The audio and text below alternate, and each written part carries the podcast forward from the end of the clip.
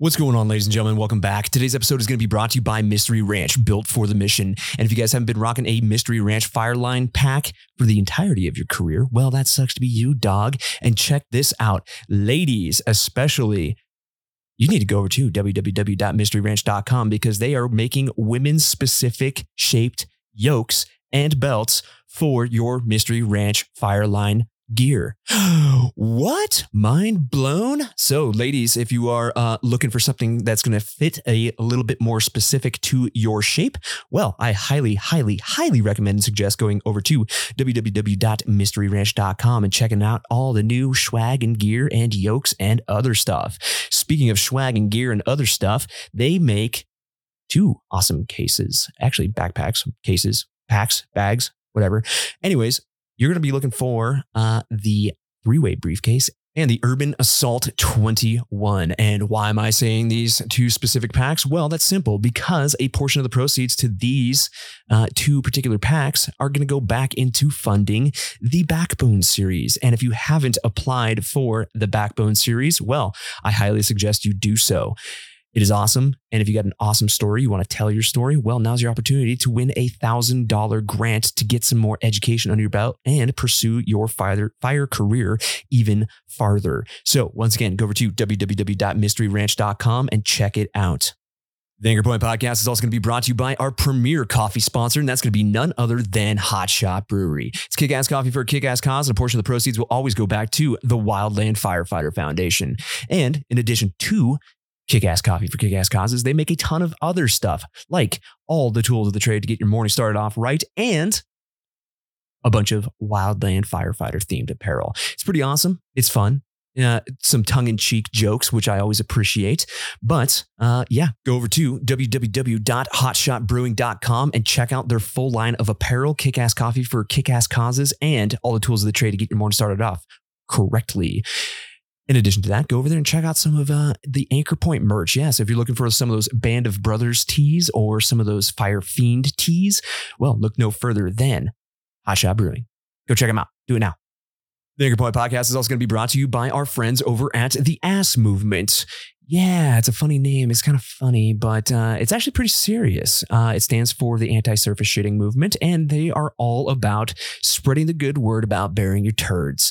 So if you want to uh, go over there and get some sweet swag, some anti surface shitting memorabilia, some posters, some stickers, some patches, yeah, you can even get a turd trial if you want to, if you have a problem pooper on your crew. Go over to www.thefirewild.com and check out the ass movement, where you can get all of your poo bearing propaganda needs all in one place. Check this out. Also, you can get another 10% off. Listeners to this podcast can get a 10% off their entire order site wide by using the code anchorpointass10, all one word. So go over to www.thefirewild.com and check out the ass movement. The Anchor Point podcast is also going to be brought to you by the Smokey Generation, where you will have the opportunity to win a $500 grant to pursue your passion of telling the story of wildland fire. Deadline is May 20th. That is right around the corner, ladies and gentlemen. So if you have a compelling story or something that you want to share with the world about wildland fire, not only just here in the United States, but across the world, well, now's your time to do it. Go over to www.wildfireexperience.org and throw your name in the hat so you can get your story told. Doesn't matter if you're a blogger, a writer, a photographer, a cinematographer, anybody who's telling the story of wildland fire, well, now's your opportunity. You have until May 20th. So go over there, put your name in the hat, tell your story, and potentially be selected for one of these Smokey Generation grants. Bethany, I want to applaud you for your efforts over there at the Smokey Generation. You have a kick ass organization over there. Keep it up.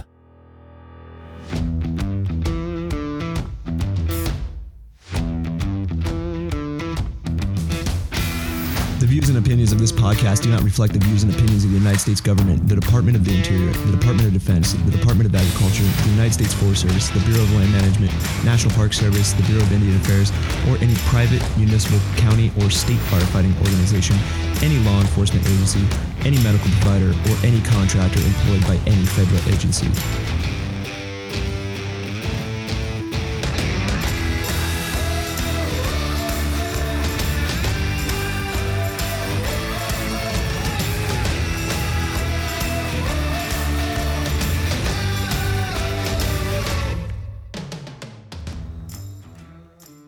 What's going on, ladies and gentlemen? Hope everybody's doing great. I hope everybody's doing fine. I hope everybody's getting uh, some recovery in from their likely roll down to Region 3. Damn, that's some epic fire behavior down there. I remember uh, the wall of fire back in 2011, and it was uh, pretty gnarly, and it looks like fire behavior hasn't changed, but I guess that's kind of what it is. Did see some posts out there with some 60 mile per hour winds. Uh, yeah, gnarly. So for all you folks out there on the line down in Region 3, stay safe and uh, yeah, keep your head on a swivel. As for the show, well, actually, let me pause that real quick. I know I've uh, haven't really been releasing episodes lately, and there's a reason for that, and uh, don't really want to go into it, but let's just say uh, I'm taking care of myself with some health concerns, and uh, yeah, it's a moving target. We still don't know what's going on, but yeah, we'll figure it out. No reason for concern. Hopefully. Anyways, today on the show, I've got my good buddy who's been in the news quite a lot lately. Uh, I know Wildfire Today's covered his story. I know that uh, CBS, uh, NBC, uh, yeah, a bunch of major news organizations have covered his story, and you probably likely know where I'm going with this. Today, we're going to be talking about reprisal, the fear of reprisal, and what you can possibly do in case this happens to you. What better person to have on the show to talk about this very subject than my good friend, Mr. Pedro Rios? Welcome to the Anchor Point. All right, ladies and gentlemen, welcome back to another episode of the Anchor Point podcast. Today on the show, I've got my good buddy, Pedro Rios. Dude, you got a hell of a story to tell, man. How are you doing today? I'm doing awesome. How are you doing? Doing great, man. Got a new setup. You're my uh, test pilot for my new uh, little little setup I got going on here. So yeah, hopefully right, yeah. sounds good. Sounding good so far. Yeah, well, good. So hopefully it makes you uh, everybody else sound good as well, especially these remote. I know I've gotten a couple complaints for the uh, remote podcasts. So when like we're on Zoom right now, so hopefully mm-hmm. it cleans it up a little bit. But yeah, tell us about yourself, man. Uh, my name is Pedro Rios. I've been uh, I've been in wildland fire since 2007. I started out with a uh, contract crew, uh, hand crew, uh, Firestorm, 2007 to 2009. 2010, 11 were kind of dead seasons. So I went back into construction for my last year of construction. Then I came back into fire in 2012. Um, and I was, I was back with, with Firestorm, my hand crew. And then from 2012 to 2014, I was with them. 2015 was when I kind of made the big jump to Forest Service uh, I was able to get on a hand crew and an AD, AD crew of all things. I was foot in the door. And, Dude, that's uh, how I started I, out. Yeah. Yeah. Um, ADs. Yeah. Okay. Yeah. there's some badass AD crews out there, especially down to Southern California. Uh, but yeah, so I, I, I, got on AD in Plumas National Forest. Uh, I got six, six, or seven really good evals, and that was enough to get me hired on for Lassen National Forest. Uh, I, I, worked there in Engine 81 for two seasons. And then uh, 20, the 2018 to 2020, I uh, got a position with the Klamath National Forest on engine 378 Grass Lake Station.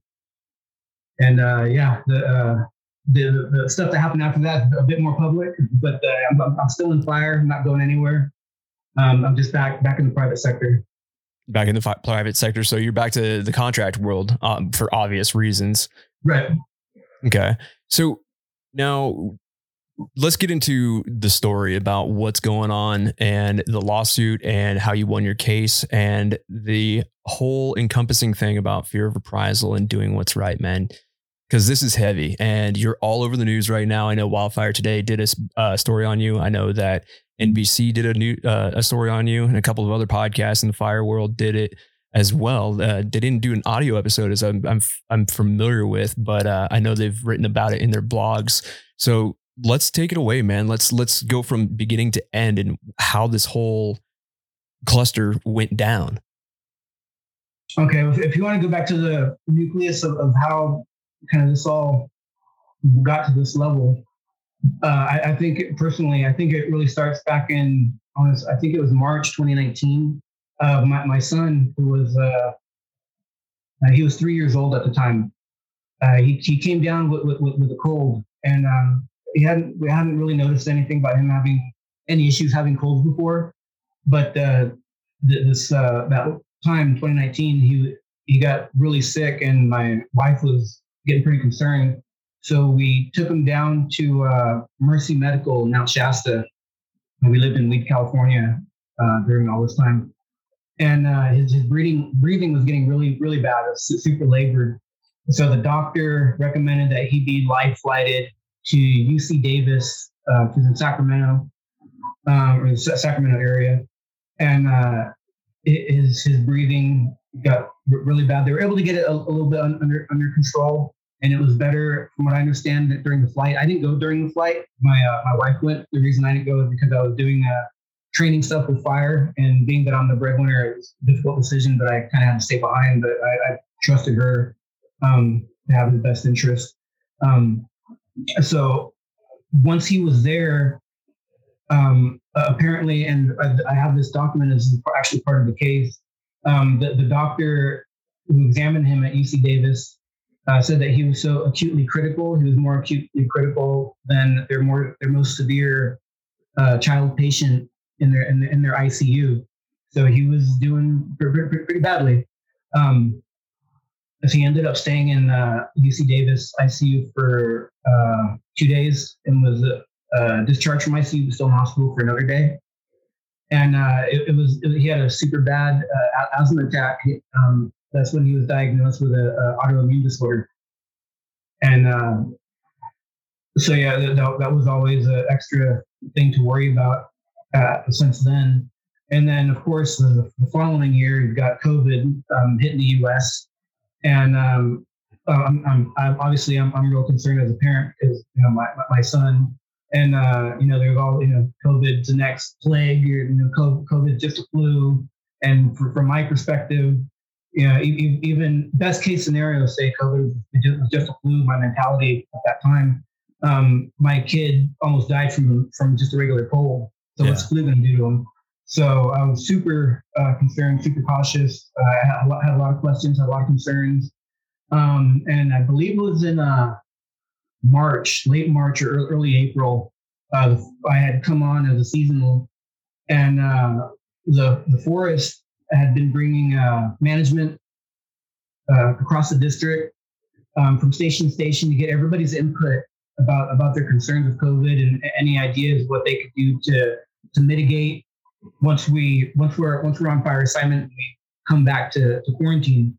And there, there were a lot of ideas thrown, thrown around, um, but the the overall feel that I got from those meetings was that okay, they're, they're obviously really concerned. They're sending management out to um, and, and interview us station by station. So obviously they're they're they're they're, they're, work, they're working on the plan, and this was in you know uh, late March or late early April, like I said. So so right at like that that first wave, that first peak, basically.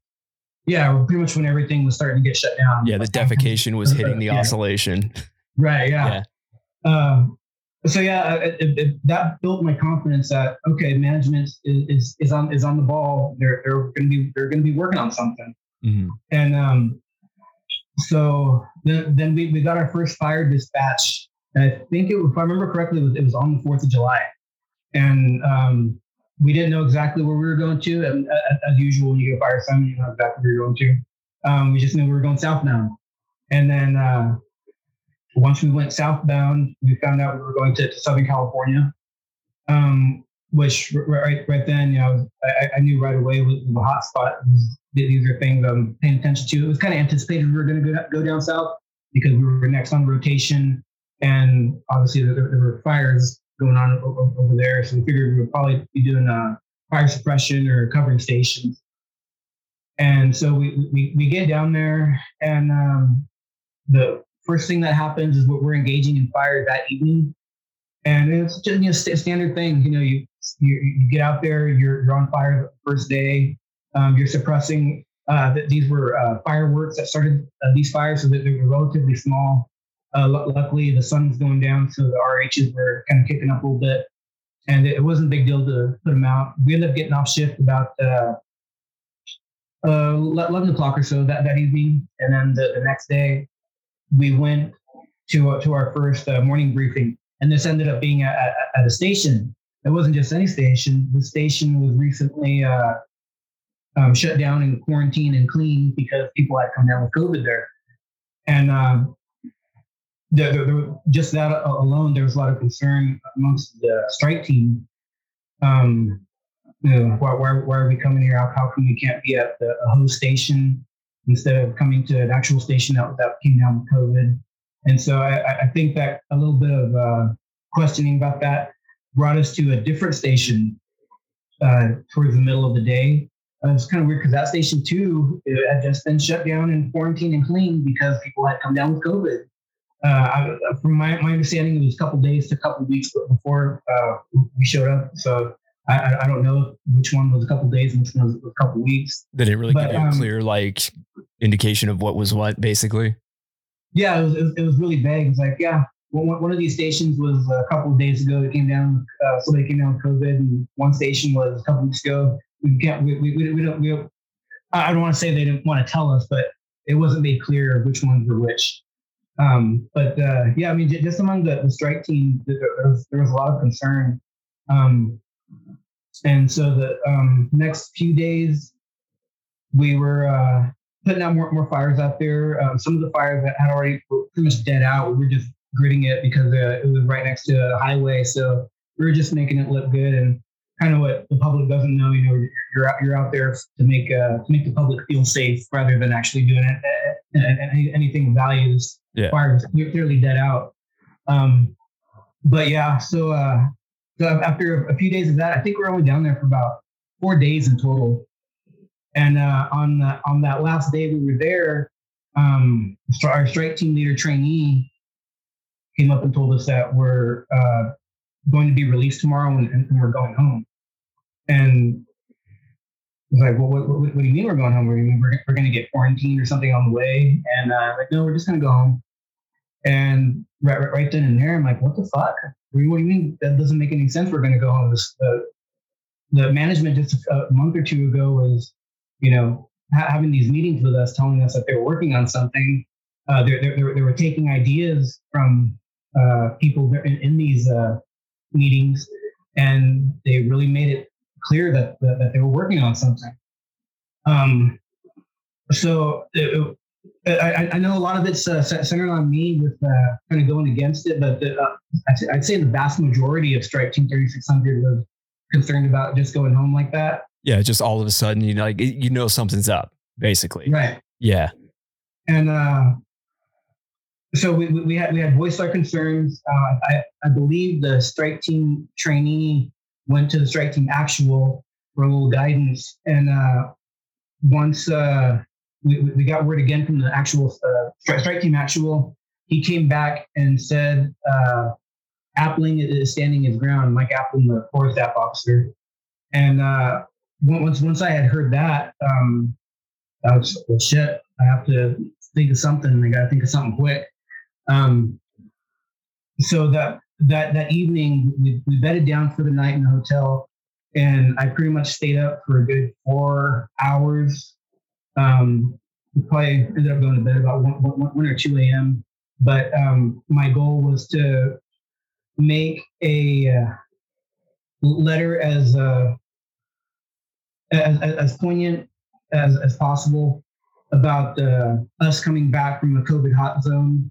Um, per personally, I, I, I, didn't. I thought if I made it about my kid, a lot of people wouldn't really care. So I kind of I made it more about the community and the uh, um, Siskiyou County is an older community, so there's a lot of elders that, that, that live there. Yeah, so I kind of made, made, made, it about that. don't think about my family, think about your family. Yeah, that's another um, thing too. Is uh, Siskiyou County? I mean, that's it, it's small communities. It's not like they have like the uh, the resources like say Reno does per se. You know, we, right. we have hospitals and shit, and we we have the access to healthcare in case it's like a severe case of COVID that you track mm-hmm. back. You guys, not necessarily. Yeah, yeah, for, for, for to a large degree, yeah. Um, yeah, it, it, would be easy for Yreka Hospital to get to get overwhelmed, um, or even Mercy Medical in, in Shasta. There's just not much out there. Yeah. But uh, yeah. So anyway, um, as I was writing this letter, uh, or, or this um, letter that I planned to post on, uh, I think it was Siskiyou County uh, COVID uh, awareness. Their their name changed, but at the time it was some it was something about specifically about COVID um, I, I, I, made it a point. I, I, knew we were coming on the clock, which I believe was uh, 0700. I, I wanted to post it early in the morning so people would see it, but I wanted to make sure I was off the clock when, when I did it. Just me being an arm, armchair lawyer, like, uh, well, I did it off the clock. yeah. Um, well, everybody's entitled so, uh, to the uh, First Amendment. First right. Amendment yeah. Rights, man. That's. Uh, I mean, but you're on. I'm, I'm, not. I'm not on the clock. I can do whatever I want. Yep. Um. So I I posted it at about 6:50 a.m. and uh, it, that, that, was pretty much it. I, I, I had left it at that. Like, shit, we're, we're, probably going home. I have to think of something. And then I, I, and at that time, I was already thinking, well, I, I probably set up my tent and uh, stay out, stay outside. Um, the, the, the, weather's warm enough. I could probably you know, take cold showers out there with a hose. You know, I'm, I'm just kind of brainstorming what, what, what I could do um, to just kind of stay, keep myself quarantined from uh, from my kid.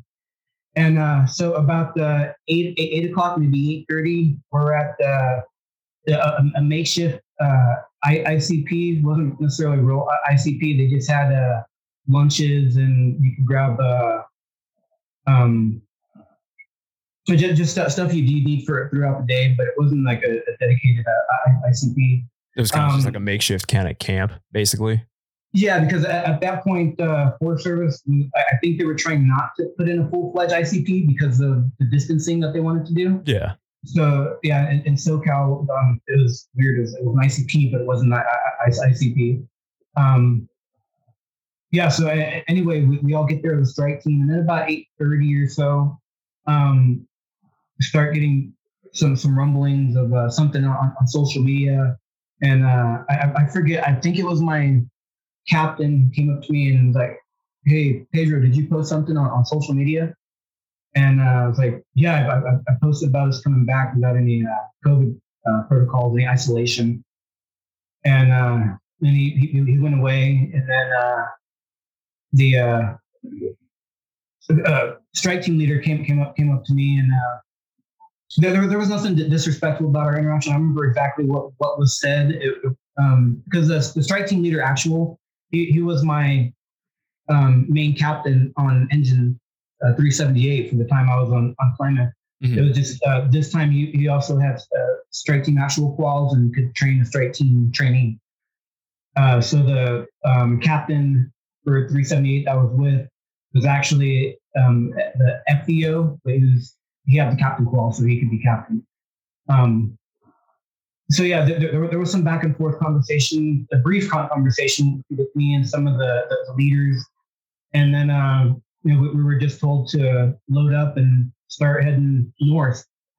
And so um, after one, one, or two stops going northbound, uh, we ended up pulling over, and then pulled over again. And it, it was obvious why we were pulling over. I, I, I believed even then that the the post was bringing a lot of blowback to, to management and then uh, I, I, think it was by the time we got to Bakersfield, a decision was made to uh, make it to Sacramento and bed bed down for the night. Um, I, I, think we could have made it all the way to Yreka in that single day, but I think there was they were trying to formulate some some other plans for, for quarantine, which we, we, we didn't know at the time. It was just me thinking what they, they were possibly thinking. Um, so we ended up bedding down in Sac- Sacramento, and during that uh, stay in Sacramento that evening, me and the strike team actual talked to the uh, uh, uh district management, Drew Stroberg and uh, Phil Borderland, uh, over over the phone. And so my, my captain, uh, strike team actual, he was already aware of my issue, the, the life flight that I had with my son the, the year before, my, my, concerns. Yeah, this is like so an extremely had, hazardous situation for your son. Yeah, yeah. And uh, so he, he had already made that pretty uh, clear with uh, management, my, my concerns and, and, why I possibly did what, what, what I did. Um, so when I when I talked to uh, Stroberg and Phil Borderland, um, they, they, were, they were asking me like, why, why, why did you do it? Um, why, why, why did you go about it that way? And I like, well, you know, we, we, we had voiced our concerns to the strike team leader, and the strike team leader said, Appling was standing his ground. Um, obviously my uh, captain, strike team actual, told you about uh, the issue that I have I had with my son last year and my continued concerns with it. So I was I was expecting uh, some some kind of uh, isolation protocol, especially with uh, with the uh, meetings that we had that, that you guys did earlier in, in, in the year, um, saying that, that, that you're working on something. And uh, I mean, Stro- Stroberg, uh, he was just like, uh, I, I don't know what's what's going to happen with, with Pedro. Uh, in, in my in my opinion, this was very unprofessional. And uh, In I mean, my opinion. mentality- what's that? In my opinion, yeah, there, there, there was a lot of, in my opinion, you'll see a lot of that in more, more documents. yeah, I'm actually Um, reading through your uh, verdict uh, right now, Okay. and so I'm Mhm. trying to find out what I'm trying to look up some like USC codes right now. So, but keep going. I'm trying to like figure out what what you were protected under. Okay. Yeah, but go Um, ahead. Sorry, man. No, no, you're, you're fine. Uh, so yeah, as I, as I was having this uh, phone conversation, I was just, I, I, I was, I was answering the questions, but I was also staying quiet because I was pretty disappointed with with management and their their their, their handling of, of, of COVID mitigation. Um, it was uh, not fun. Um, I, I, was I was told a couple times by the captain on- in, in the engine that you probably don't have a job anymore after this. And uh, I mean, I, I- that, that that's a pretty stressful thing to go through. But I mean, what what, what, what am I going to do? Am I going to kiss management's ass or protect my kid? And it's, it's a pretty pretty easy choice for me, even though the outcome wouldn't, wouldn't have been fun either way. I get it, man. um, And once you start having kids, man, I just, I mean, I have one on the way right now. He's June, doing June 12th, or no, sorry, June 10th, and then uh, I have a one year old as well.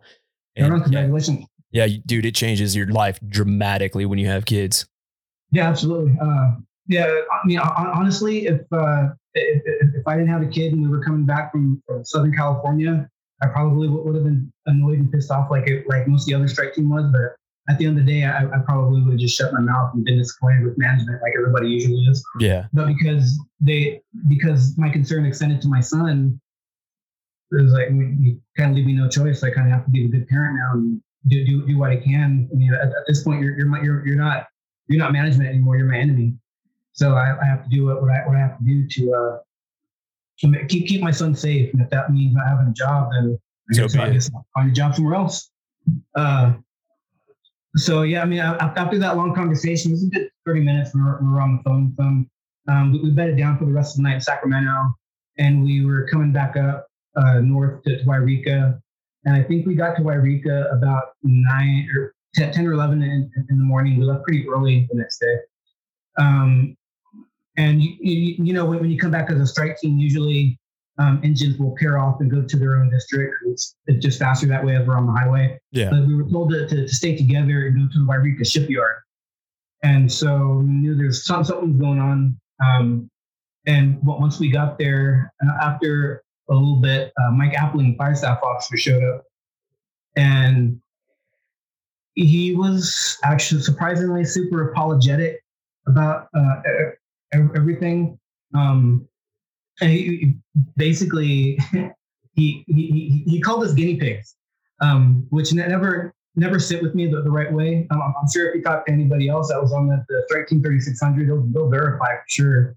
Like, yeah, he called us guinea pigs, especially the uh, Strike Team actual. He, he was there for the whole thing. Um, but uh, I mean, I, I I can understand management's perspective. Like, yeah, COVID is kind of an unprecedented thing. haven't really had a national or worldwide play like like this since the Spanish flu.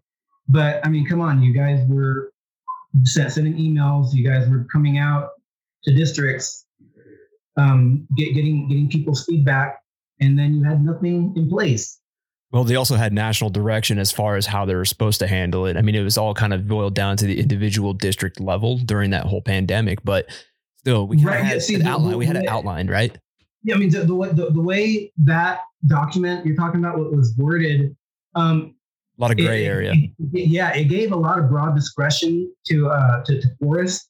So I mean, they, they could basically not do anything, and you know, nothing's going to happen to them.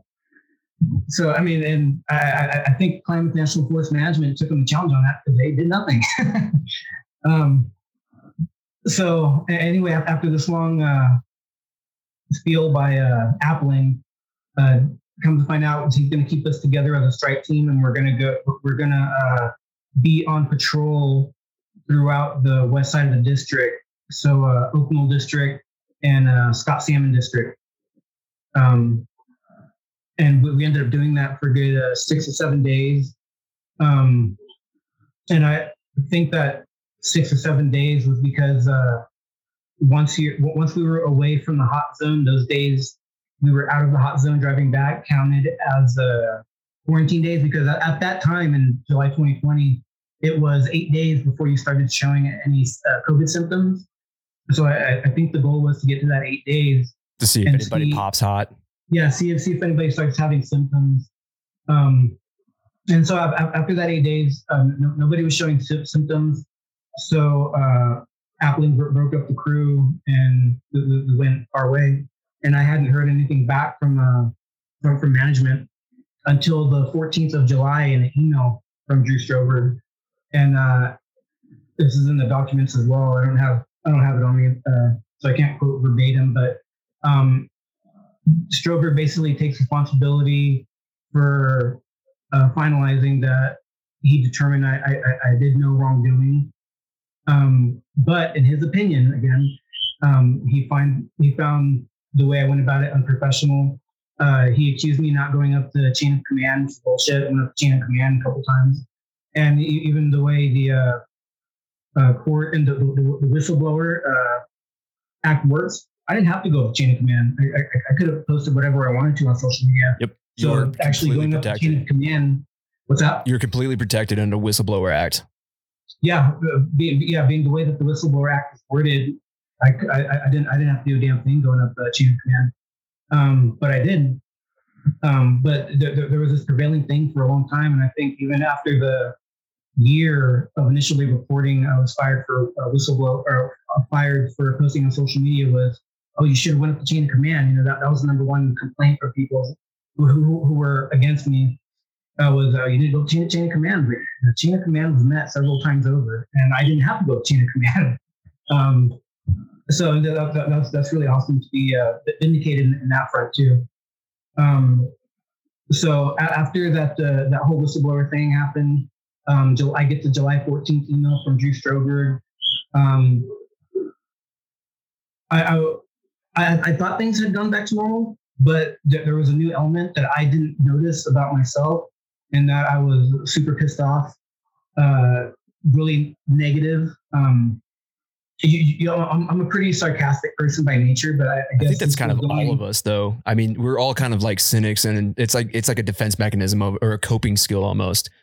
It's kind yeah, of like inherent I, with the culture. Think for, for, I think for Wildland Fire, you, you kind of need that attitude. You kind of have to be a smart ass and uh, kind of be the kind of person that uh, it has kind of a dark sense of humor, dark, dark, a little bit of a dark attitude. Oh yeah, hundred um, percent. But uh, yeah, so yeah, like, like I said, this was uh, a, a, a few weeks that I, I apparently I was just being very very negative. Uh, things that I weren't saying. I was constantly dogging on on management, apparently more than usual. Uh, and uh, my my captain at, at, the time, not the, the strike team actual, he was he was he had a lot. My my captain was pretty qualified. He wore a lot of hats, and most of the season he was the battalion chief for uh, the, the Goosenest District Ranger because the other battalion chief had left for a different job. Um, so my captain was a uh, different captain who was normally the FBO. Um, I, I, don't have anything against the guy. He's a great guy. I follow him in, fire. But uh, my the, that captain had come up to me and said that my uh, attitude is affecting the morale of uh, the, the crew. And that kind of took me back. And uh, I was, I, I, I apologized to him. And I, you know, uh, yeah, after the whole, whole COVID thing, I, I guess I was pretty pretty bitter about how management hand, handled things. But I'll, I'll, I'll, do I'll do what I can to, to improve. Um, and that, that, was that was basically it. There wasn't any disrespectful back and forth. It was kind of an understanding. It wasn't like and insubordination I, or any like terminable offense, right? No, he was, he was, he was just giving me the standard verbal warning, but uh, it was it was it was it was very respectful. There was no, there was no bad bad uh, uh, back and forth or, or, or anything. And um, so um, around this time, I uh, get offers to start going with a crew called Crew Seven One, and Crew 71 was extremely short staffed. They only had about uh, seven people, uh, crew boss and six uh, firefighter twos. None of them had any wildland fire experience whatsoever. Um, so if, if, they wanted to go on, on, on any fires, um, district management wanted someone to supervise, supervise, have a second supervisor instead of the crew boss. Um, so I, I, I was reluctant because the uh, um, crew boss um, Mario Alvarez, he's he was someone that I had always had a bad reputation. When, when I was working on the Lassen National Forest, he was an engine boss, and no, no, nobody liked him. Uh, everybody always said he had, he had, a bad attitude and uh, was not an easy guy to work with. And uh, so when I went to the Klamath National Forest, I found out he was a crew boss for uh, Seven One, and um, I, I, I, had even turned down training assignments to go on, on his crew just, be, just because of his, his, his reputation. And from what, what I, I had only been around him when he was around his crew once, and I was at the station, and uh, the, the crews were, were washing the rigs, and uh, he was getting out a clear glove and wiping the um, hood of the trucks to see if there was any dirt on it, and if there was, he'd make him clean the trucks again.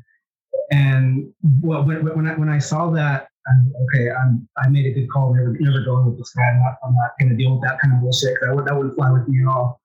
Um, but there, there, there was a, a, bit of pressure on management for me to go with uh, Crew 71.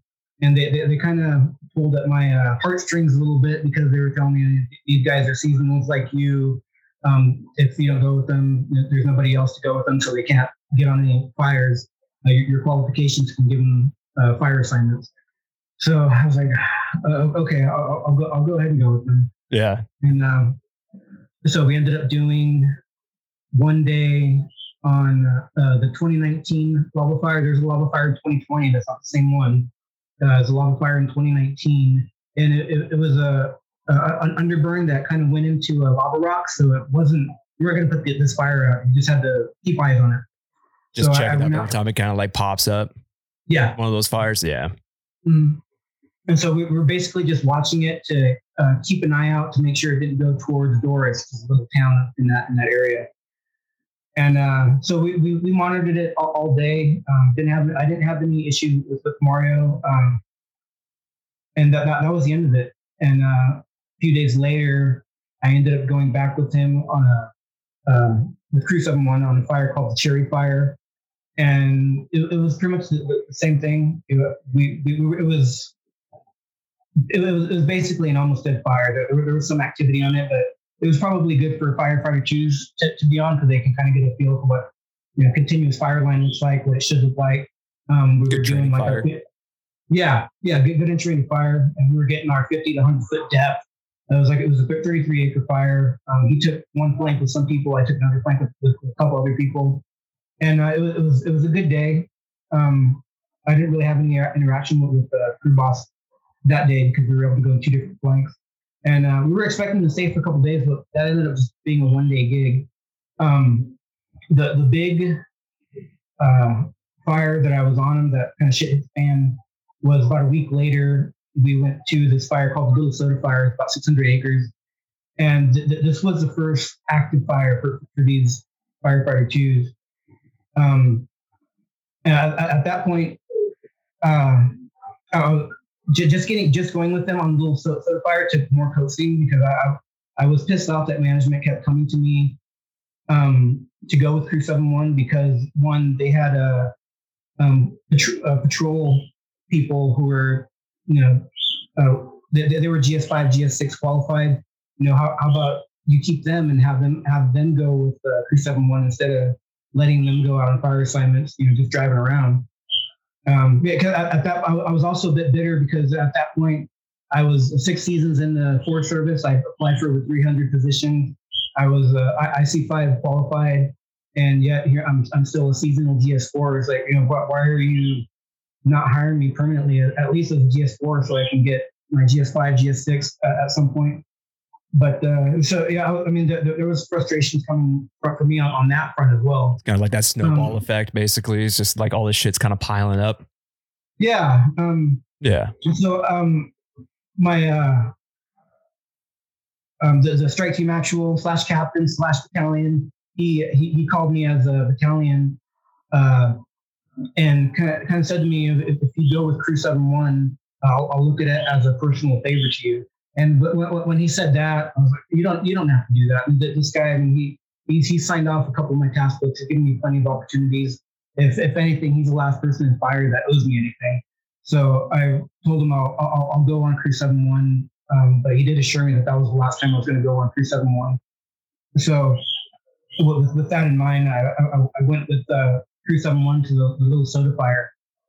And uh, the, the, the, few days we were on, on little soda fire, um, that first day, I, I, I could tell uh, the, new guys, they were uh, having having a rough time because it, it, it, it was that, it's that part of the uh, west side of the Klamath that's infamous. You know, steep terrain. It's uh, you know, steep steep foliage. You know, some points you take one step forward, you're going two steps back just because you're slipping so much. Yeah, you need to tie and, uh, P cord around like trees, or not P cord, but uh, like P hose around trees just to shimmy up the damn things. Yeah, I mean, yeah, well, both. And in some cases, yeah, whatever you can do to get up the hill uh, sometimes. And uh, yeah, so I mean, these were, were new guys. Um, some of them were, were having a hard time uh, you, you could definitely tell who, who was in shape and who was out of shape. Uh, one thing that bothered me, um, I didn't say anything because, like I said, I wanted to keep things kosher. Um, was that uh, crew boss Mario? He was going way, way ahead of the slower guys. And the way I, I was trained when I was on the hand crew is you're only as fast as the slowest person. Oh, 100%. So you should always go as, as, a crew. Don't leave your slower people behind. Well, there's also a different pace with like a PT hike, and that's when you're like yeah. hauling ass. And there's right. fire pace where you're you know, moving with a purpose, but you're not like dragging ass or trying to push yourself way too mm-hmm. hard up the hill so you're spin at the top. Right. Yeah, absolutely. But uh, yeah, so uh, Mario and, and, the big hikers, they were going way ahead, and I was, I, I had a couple of stragglers in, in, in the back, um, and I, I, was putting zero, zero, pressure on them because I, I know, especially being a new firefighter, one guy he was from Oklahoma, so he'd never seen a mountain before he came to California, you know. So uh, um, I, I, just kept telling them, hey, you guys go go at your own pace. The West Side of the Klamath is no joke. If you guys need to slow down or even stop, do what you have to do to get yourself up that hill as safely as possible. Um, I, I, was telling you know we're we're, we're only a six seven man module. If this fire gets out of control, there's nothing we're going to be able to do to contain it. Um, especially with the lack of experience we, we have we have on the crew. So you guys just do what you have to do to, to get up there safely. Don't worry about speed. And so uh, eventually we get up there and uh, they, these guys see, see fire for the first time, and yeah, it's it's it's, it's ripping pretty good. Not the, the super concerning fire, but if, if you're new to fire, that's probably pretty damn intimidating for you. Oh yeah, well this is a new crew with little experience, and it's late July on the Klamath. It's what is it, July twenty yeah. eighth is what you're uh, yeah. saying there. Yeah, that, yeah, that sounds right. Document saying. Mm-hmm.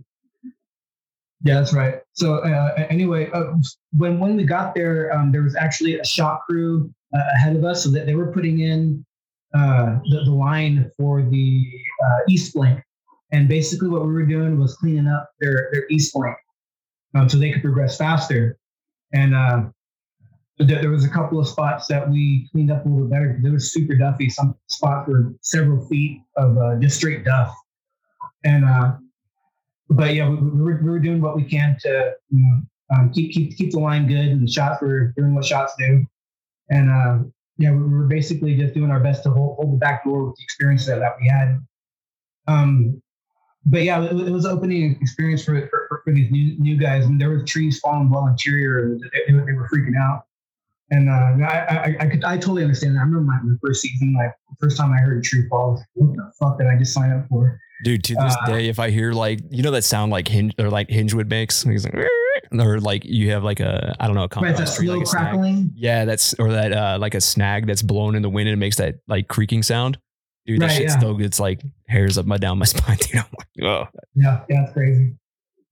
But uh, yeah, so on on, on this fire, um, like I said, it, it was super steep. Um, at, at, this point, it's getting so steep that there's there's no we're not we're not worried worried about the foliage anymore. It's just the the ground is so smooth and so steep that that same thing, one step forward, two steps back, and we're using our tools trying to hoist this up and uh, clear clear up what we can in the meantime. but anyway, I, I don't know if I'm running too long with this, but long, long story Yeah, the short. time in the world, dude. Okay. Um, um, but, it, was- it was it was a good experience for, for rookie firefighters for, for sure. Um, it really gave them a good idea how how heavy and how hard and heavy it can get out there. Um, we were uh, out there for, for the whole day. I mean, by the time we started leaving that, that fire line, it was probably about ten or eleven o'clock at, at night. And uh, so this is everyone's first time, nighttime walk out on, on, on the fire line. And uh, yeah, I was, starting to hear some complaints about how people's legs were hurting, and uh, Sawyer was complaining about how his shoulder was hurting. And uh, so I, I was taking all these, I was, pretty much no- noting every- everything. You could tell the day one crew's hurting. Um, but anyway, we eventually get back down to the bridge and we stay at this uh, nice little campsite, and we could bed down for the night. And uh, that first night, I'm already hearing people talking about their, their legs and their thighs cramping.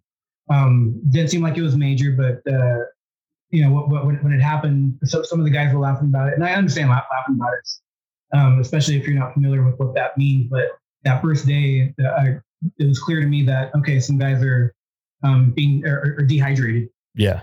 and uh, so I, I was just telling everybody if, if you guys get leg cramps, even if you're not pound as much water as you can, um, uh, keep keep a bottle of water next to your bed. Wake up, wake up in the middle of the night, take a nice good swig in the morning. Drink pound a whole nother bottle of water before you before your day starts. Um, little, was that half and half Gatorade and water? That's always a good one too. Yeah, yeah, ha- half and half. Um, but yeah, uh, there, there, there was there was no issue drinking Gatorade. They were, they were drinking their Gatorade with the water. What, what, especially new firefighters, it's always Always the. Gatorade. Yeah. Yeah, there, there, there was a kid back in 2008. All he had in his backpack was, was Yoo-Hoo. And his, the crew boss is like, what the fuck? You, why do you have fucking Yoo-Hoo in your, in your line gear? And the guy is like, it's not chocolate. And so, uh, no, the, uh, he's like, why do you have fucking chocolate milk in your line gear? Like, it's not chocolate milk, it's Yoo-Hoo. Oh Jesus. And, like, he, he, didn't, he didn't last too too long after that one. but uh, yeah, com- coming back to to this uh, little soda fire, uh, day two, um, everybody's obviously a little little hurt. They've done on fire like this before. I mean, even me, I, I was probably three or four years removed from Indian crews. It was kicking my ass a little bit, especially the, the hike up. Um, but yeah, I mean, everybody was, was uh, hiking a little bit slower. You could tell some people were hurting already just on day beginning of day two. Um, so my, my, my concern was you know, obviously you want to keep them busy so we can secure what line you can, but you also want to make sure you're not overexerting them.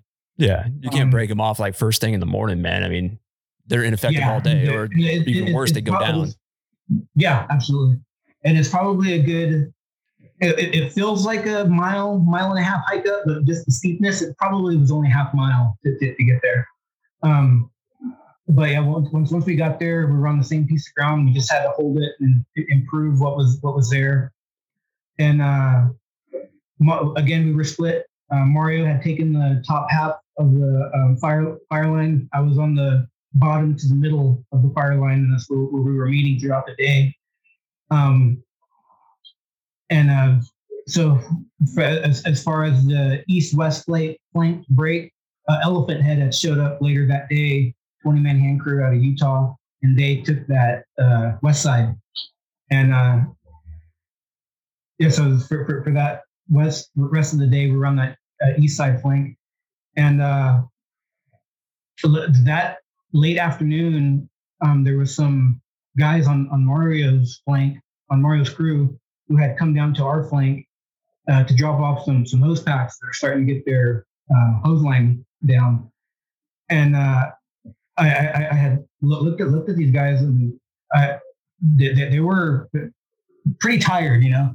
Um, I, I noticed this one guy. I'm, I'm terrible with names. I, I forget some of these guys' names, but this this one dude, he, he he looked like he was in good shape, like hot shot shape, great great physique. Looked like, he, he, he, could definitely he was a runner, in great shape, but he, he was shaking. He was no, notably shaking. And uh, the first thing I asked him when I noticed that I was like, "Hey, have you taken uh, lunch today?" And I was he, he he said no, and I was like, "Put put your pack down, grab some food, drink drink some water, take a break." And um, and so I, I, asked him. There, there was another guy uh, with them who wasn't doing quite as bad, but I told him to take a break too. But I had asked him has Mario given you guys any breaks? And they're like, no, he hasn't given us uh, anything. And I'm like, yeah, just sit there for good 10, 15 minutes, uh, pound, pound a bunch of water. Um, not too much water. You want to kind of conserve a little bit, but pound, pound decent amount. Um, make sure, make sure, make sure you're fucking eating. Like, uh, you know, make sure you have some snacks. Open your MRE. Uh, that we were eating MREs. Um, to make sure you're you're eating throughout the day, even if it's just you know, open up your MRE and you got M and M's. Put that M and m in your pocket and just snack on it throughout the day. And once that's empty, go in your MRE and grab another snack and put it. Just keep something at, at the ready. Don't go all day without eating. Yeah, well, it's like these new guys and new girls that are on the crew, man. They haven't been seasoned to like learn how to eat on the go and keep it going like snacking all day either. So, I mean, it's not like anybody tells you that shit. You kind of got to figure it out or, you know. I mean, I, I, personally, I would think the crew boss would tell them that shit, but yeah. well, it's those hard lessons learned, you know, until you like actually figure it out. Um, so yeah, the, the, rest the rest of the day, it, it, ends up being pretty standard what what, what you would expect. We were starting to put the hose laid down. People are hiking out with more hose. Um, we, we end up getting off the fire at a decent time, probably 8 p.m. And we're, we're hiking out and we're going back to the same camp we were before. And day two, um, more guys are complaining about their leg cramps. And even me, at the end of that second day, I was doing a little bit of uh, cramps in the back, back of my thighs and butt. I drink more water. Um, so yeah, that, that evening happens. And then the, the next day we go back up. Um, as, as, as we're lining out, um, throughout that morning, I, I, I, hadn't heard that there was any, any issues with any uh, guys talking about uh, uh, throw, throwing up or anything serious at, at that point. So and it was my assumption that we were all good to go. And as soon as we start hiking back up that hill, um, the guy who ended up going down for Rhabdo, I, I noticed he was uh, going super slow and he, he, was shaking quite a bit. And uh, once he started using his tool as a, a walking stick, I, I he, he, looked even worse, like he was about to fall over. And I asked him if every time you take a step, do you feel like you're about to fall over? And he said, yeah. So I immediately told him to um, put his pack down, put his tool down, um, open up your shirt, uh, start drinking some water. Um, I, I, I, suspected rhabdo pretty much right, right, right away. Um, after that, I call uh, Mario over the radio, and it probably took about five or six uh, calls for him to answer. Um, I, I, was assuming because where we were in relation to where he was. Yeah, it was just like in a dead maybe, zone or something. Yeah, I mean, it, got, it got a little steep and there was a little bowl that he could hear us. Um, but it, it, it, turns out in court documents, uh, one of the guys who testified for me, who was on Crew 71, Mario was ignoring his, his radio calls. Um, but uh, yeah, after, a while, I ended up getting a hold of Mario, and uh, we, we initiated a, a, medical response for the, the, patient that went down. And uh, he ended up being uh, taken to uh, Yreka Hospital, where he was officially diagnosed with rhabdo. Um, but it, it, it, was it was crazy seeing him uh, change so fast. So he, he went from shaking to uh, sweating to, to, not sweating, and his skin went a couple shades lighter. A little pale. Um, yeah. Yep. And uh, I, I, I was telling him to drink water, but I, I, even then I knew your, body can only drink so much water, absorb it so so much. So he really needed to be uh, evac out of there. Um, but yeah, um, we ended up we ended up safely, safely getting him to very slowly walk down the fire line. And uh, eventually we got in our vehicle, drove back, and he was medevaced out to our Yreka Hospital. He was in ICU for, uh, I think, two or three days. And he was discharged. And from my understanding, he went back for another two days in, in ICU for uh, uh, rhabdo, or just the damage from the rhabdo. His insides was uh, forced him to go back to ICU essentially. Yeah, rhabdo's no um, joke, man. It it will kill you. Absolutely, yeah. I mean, it's been documented. It has before. Yep. Um, but yeah, so um, that that evening, he was taken to uh, to the hospital. Uh, we, we, we had an, an AAR, and in that AAR, I mean, from what I had talked to with my uh, the battalion chief, I knew that was going to be my last role with 371.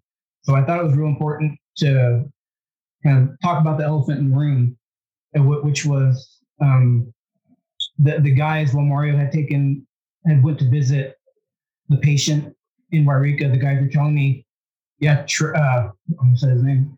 Um, the patient had uh, don't say, don't say his name. don't yeah, say yeah, trying not patient's to. name. the uh, patient had uh, thrown up about five times before we went on that hike. I was like, well, well how, that wasn't reported. What's that? That wasn't made known to everybody else. No, that wasn't no, no, nobody. I, I didn't know about it. I don't. I don't know if, if Mario knew about it. I know Mario knew about the last time he threw up, which was in his vehicle on the way over to the fire. I don't know if, if Mario knew the other times he had thrown up. Um, it wouldn't put it past me that Mario did know, know about that. Just knowing how little he cares about his his crew members. Um, Mario, unfortunately, he's uh, there. There have been several incidences where um, they, they they've gone off on forest assignment, and then it turns out somebody has gone down for dehydration and come back um, to the forest, and and, and they're and they're suddenly on light duty for a long period of time. So um, I, I, I, think it's pretty well documented that Mario has a history of uh, people going down on his crew. I think the thing is that uh, it hasn't been directly attributed to his lack of uh, safety. Um, so yeah, once once once all that information was made available to me, I thought it was real important that I bring that up to Mario, and I basically just told Mario um, again, trying trying to be respectful, even though I know I don't have I don't really care for him, and I know it's gonna be our last interaction. I just want to try and stay kosher. Um, I, I, I, told him essentially something along the lines of uh, Travis threw up uh, a bunch of times, and I heard you were you were aware, aware of one of them. Um, if that happens, you know that's uh, he, he's dehydrated, so we, we should reassess before we hiked up the hill in the first place. Um, and Mario, he just smiled and, and nodded, um, didn't, didn't, say anything else, and that that was the end of the AAR, and we all went our separate ways. Um, but yeah, I mean, uh, and uh, as as far as uh, trying to stay kosher with uh, Mario throughout all the times going out with with his hand crew, um, the, the the forty mile fire, it was kind of, kind of my, my own personal lessons learned about the 40 mile fire and going on uh, crew 7-1 and not having a bad relationship with my superior because we've seen what happened what the potential what could potentially happen with the 40 mile fire and people um, take sides nothing gets done and if shit hits the fan people lose their lives so and especially with that with the lack of experience on, on, on the crew that could definitely have been a possibility on an uncontrollable contained fire. Oh yeah, hundred percent, man. Um. So yeah, I mean that, that that's pretty much the, uh, the end of it. Uh, as far as uh, what what I took away from that, from a positive note, I I, I thought it, at the end of the fire season, I thought even with all the bullshit I had gone through and um, for, for better or worse, I thought that was probably my highlight of the season was that I might have saved some someone's life, and I took a lot of pride in that. And then uh, once I started getting these uh, EEO documents, um, I discovered that the way it was framed, Mario uh, initiated the medical and said that I had a bad attitude and I was yelling at him and I had a shit work ethic. And uh, he, he told that to Stroberg, and Stroberg just wanted a um, document uh, of, of, evidence for that um, because obviously they were uh, trying to build a case against me to hire to not hire me for the 2021 season. Um, but you know, even the judge noted Stro- Stroberg did no fact checking. He, he, he, did no uh, interview with, with, Mario to get the details. He did no interview with myself to get the details. He did no interview with anybody else on, on that on that fire to get details. So, uh, based on the uh, evidence of, of the other witness testimony, from someone else who was on Crew 7-1. And uh, he, he, decided that, uh, yeah, the uh, strong, strong motive for, for, retaliation on Stroberg's part, but uh, no evidence on Mario for his statements uh, saying that I was a troublemaker, essentially, and bad work ethic. So I'm reading through the uh, court document here, mm-hmm. and I'm kind of like following along with your story. And yeah, I'm, I'm looking at this. Uh, appellate lear- uh, returned from this little soda fighter, and Groding re- reported to Stroberg that the appellate had a negative attitude in his belief that he was bringing down morale of the crew. And there was no. It basically goes on to say that there, everybody else who testified on your behalf uh, said, "No, you've never had a bad attitude." So, yeah, man, that's that's right, and it, it, was, yeah. it was just because I, I I bruised Mario's ego, so he, he wanted to come back with, oh yeah, this guy had a bad attitude. Um, he was a bad bad worker. Um, just th- things like that. Um, but yeah, I, I, had a lot of support from uh, people who were who actually work uh, in, in, fire who, gave who gave me that testimony. I'm super appreciative of them for for for, for that testimony. Um, I think just as far as documents for from from my side, I think that little soda fire incident uh, is is the most important because I, I think it takes away. It really puts a hole in a lot of Stroberg's arguments. Like Stroberg saying I had a bad attitude on that fire when I was going through all the peak bullshit with management and not being wanting to be on seven one. That showed that you know I was I was still able to, to perform my duty. I was able to potentially save someone's life. Um, I was able to take a role as, as, a leader and uh, keep these group these people safe. Um, have a good eye, make sure they're uh, make, make, make, make sure they're, they're hydrated. Well, one of the, the things that's not in the in the um, judge decision that uh, I, I, I, wish there's audio and, and, video of. I'm not sure if there actually is or how to access it. Maybe I have to talk, talk to my attorney about that. Um, Drew Stroberg, when he was on the stand, um, he blamed the patient for getting rhabdo. He said that the, the patient should have drank more water, and that, that, that was the only time in the in the in the court hearing I remember where there was a, just a collective silence. Like, how are you going to blame the victim not drinking enough water? Like, there's only so much water you can drink yeah. And it it, it, it just and plus, well, water's a, a that's like not the reason you get rhabdo. Rhabdo is a breakdown of your muscle tissue and your liver, and your kidneys can't filter it out yeah, the rate that it's coming out. Yeah. Mm-hmm. I mean, the water yeah, obviously I mean, is going to help, but right is a bigger issue. This is physical activity. You're like right. literally I mean, working yourself yeah. to death. Pretty much everything you're saying is the reason I was. uh when, when he said that, that highlighted to me the disconnect between firefighters and management. They, they, they, they have no clue and they don't want to have a clue. Um, they, yeah, like, like, pretty much like you're saying, there, there, um, there's only so much water you can drink. Water isn't the only factor. Um, conditioning has a huge part in that. If, if, if the patient had five, seven seasons, he probably could have done that all, all day, especially if he was already on a hand crew. Um, but because he was a new firefighter and didn't have that conditioning, I, I, I, think conditioning played a huge factor in why that happened to him. Um, and I, I, think if we were out there for a couple days longer, it probably would have been inevitable that there would have been multiple cases of, uh, of rhabdo because the, the guys they, they, were struggling. You could tell they were struggling, and everybody knows West Side of the Clam is no joke. Um, so yeah, it, it was just uh, it, it, was really eye opening to hear Stroberg uh, say what he said on the stand. I'm like shaking my head in silence right now for the people that are on the audio. Oh man, I mean, I've dealt with rhabdo myself, and unfortunately, I've I pushed some people too far, and have actually been a contributing factor in them getting rhabdo. But I know how much of a joke, mm-hmm. or how much of a serious situation it is. It's not a joke. Rhabdo is some serious shit. Like I said earlier, it can kill you. Yeah, absolutely. And uh, you know, I, I, what I was doing, I, I felt like the, the, the, crew boss Mario should have been doing. He should have been keeping an eye out on an inexperienced crew with no fireline experience, knowing he's going to be on the west side um, of people um, talking about aches and pains because it, it could just be, you know, aching, aching bones, aching muscles, but it could also be uh, a super early sign of uh, dehydration and, and, possibility of rhabdo. But um, it, he didn't seem like he was concerned about anything other than just getting on top of the hill the next day. Yeah, that mission blindness, man. That's mm-hmm. That's yeah. We all know what I, establishes I, as a leader.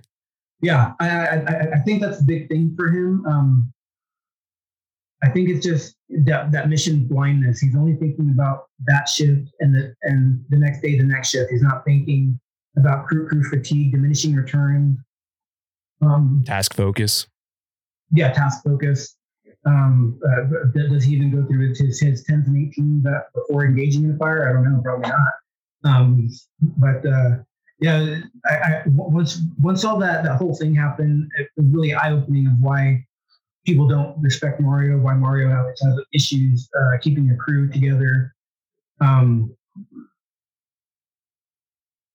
yeah, I mean, I, I, I think I've said all, all, I could say about the, the, the incidents. It's just even now, I'm just kind of flabbergasted that it had to go to that, to that level. Well, didn't have to. That's the thing is, it never should have went there in the first place. But right. yeah, I, I think under different uh, leadership, different crew boss, that wouldn't have happened. I mean, it's easy to postulate on that, but I mean, I get it, dude. I get it. Yeah. Well, yeah, I, I just mean from his from his past history and his reputation. Yeah, and unfortunately, I mean, I, I've never worked with any of these folks, of course, but I mean, right. we do have uh, types of leaders out there that are just so uh, task focused and they uh, i guess that old school mentality of like shut the fuck up and dig and don't mm-hmm. come to me with your problems. I don't want to hear them that shit needs to die in my opinion. That that mentality it needs to die for, for the most part, yeah, I, I I think there's a time and a place for it. Uh, like if, well, yeah, a, within reason, there is absolutely 100. percent Okay, okay, yeah. I mean, yeah, if you if, you, if you're on an IA and you need to get ahead uh, of a fire and put a good flank on it, and somebody's you know, ask, hey, I really need to go pee. Just shut up and dig. You know, piss piss your pants. You know, turn turn around, pull pull your pants down, and take a piss real quick. But shut the fuck up and get to work. But uh, yeah, I mean, it, it does kind of depend on, on the situation. I, I don't want to say, yeah, just outright get rid of it. But yeah, I think you said a good time and place for it. There's a time and place for it, but I mean, yeah, I mean, it's it's with discretion. You know, you gotta take care of your.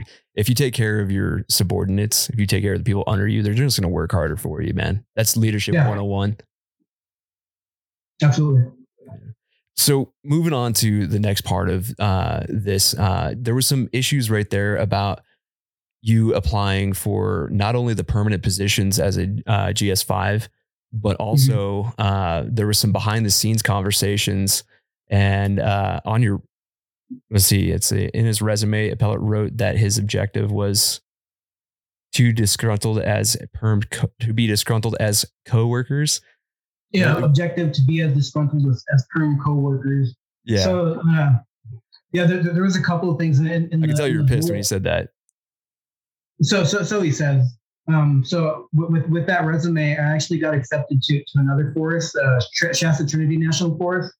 And I, I, was second in line for a permanent position. If that person ended up taking a different offer or what have you, uh, I would have gotten a call and gotten a, a position on there. So uh, it, not only was it not super offensive to somebody else, it almost landed me a, a, a position in, in, another forest. Um, I, I, I, think there's def- there was definitely a lot of playing up things for that resume to, to get rid of me. I, I think uh, in, a, in a sense, I kind of gave uh, Stroberg a golden ticket with, with that resume um, because he obviously trying to get rid of me. But uh, like, like, the judge said in his decision, um, that application is actually separate from seasonal position. So while um, Stroberg would have had a right to dismiss that application uh, my seasonal hire is on a uh, is, is completely separate from that. Yeah, there's two so, different lists. There's a merit and a DEU, and they're different for perm and seasonal. Yeah. Mm-hmm. Yeah. So uh, basically, what it boiled down to was uh, um, the, the, in the, the judge's ruling, he said that uh, they made a one-time, fairly unique decision not to hire me as a seasonal uh, with a permanent application, and uh, so that was uh, um, uh, the judge felt that that was part of uh, retaliatory motives. I mean, but this whole like resume that you wrote, right? This is all post facto of the fire season that you endured with the soda fire and all that stuff, correct? Yeah, that was probably I probably uh, made that in August of 2020. So yeah, that was just a little bit after the soda fire stuff. Yeah, but I mean, do you bring up? I mean, I'm not advocating to, um, you know, write this in a resume if you're if you're trying to apply for a job. However, you bring up some great points here, honestly, and that's like that whole grassroots thing that we're talking about. I mean, the whole ability to live off of $15 an hour since 2007.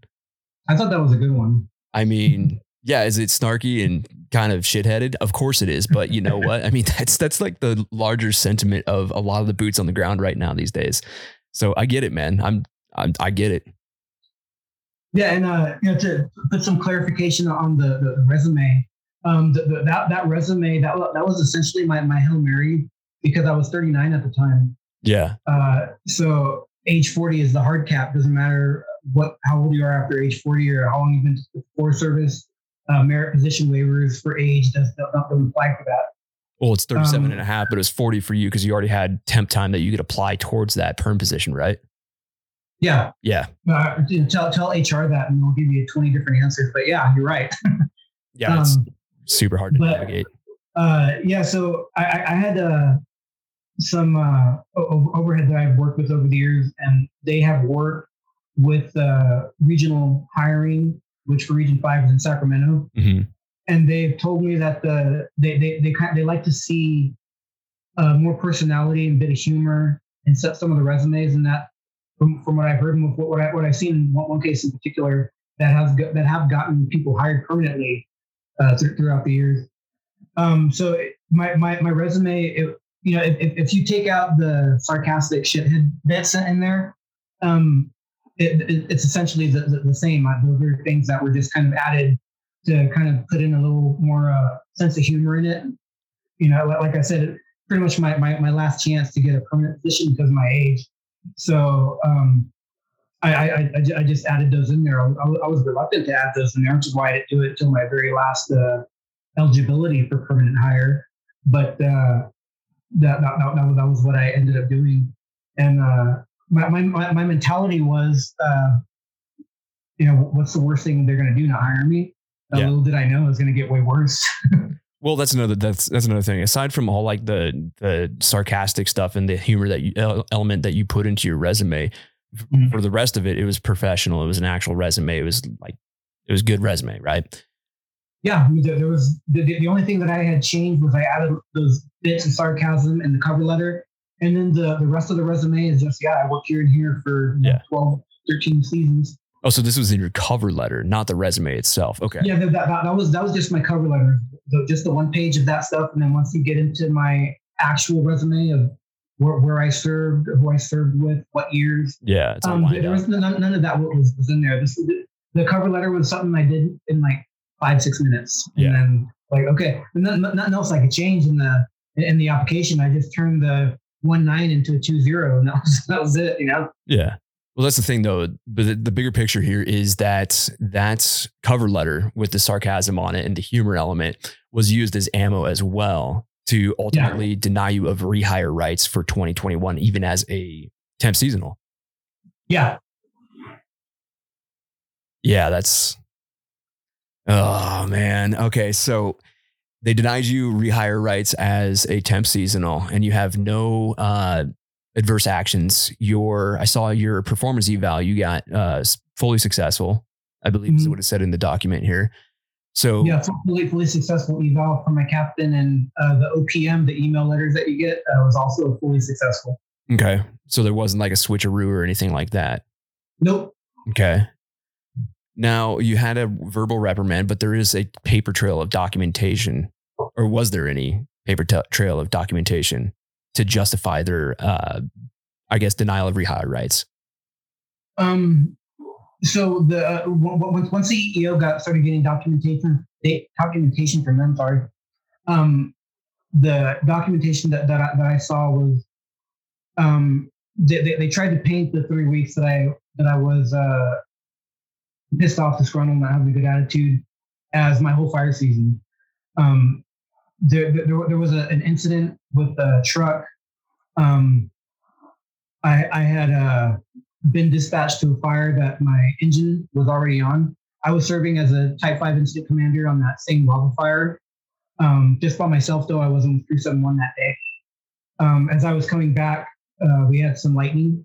I, I was dispatched to join the my, my crew on that fire because it was a fresh start. Um, they, they weren't able to give me a legal, but I had a good idea where it was at.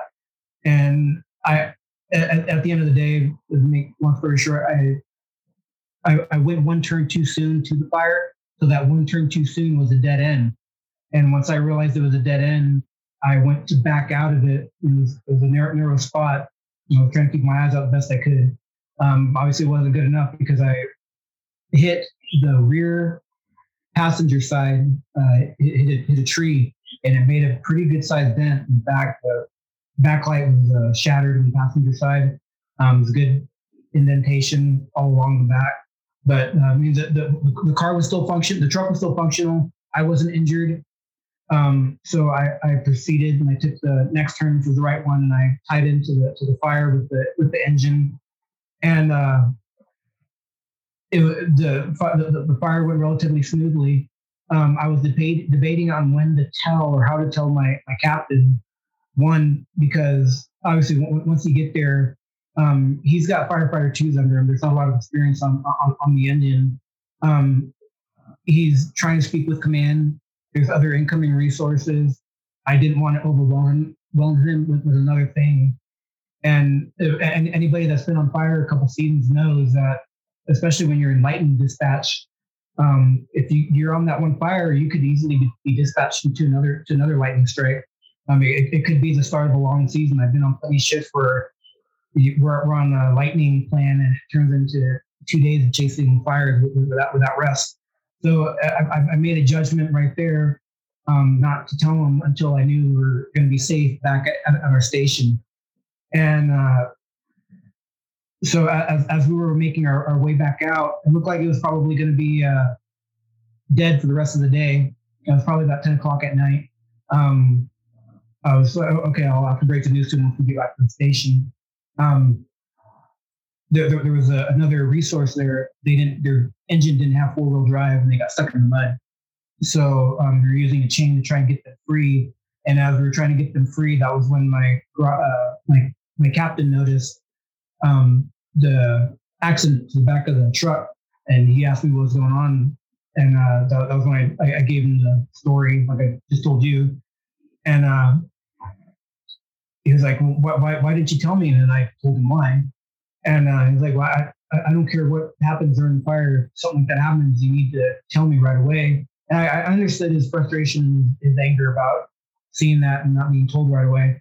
But at the same time, the way it, I, I, felt like he was put to task already with everything he was dealing with on that on that fire, being a fresh start, especially.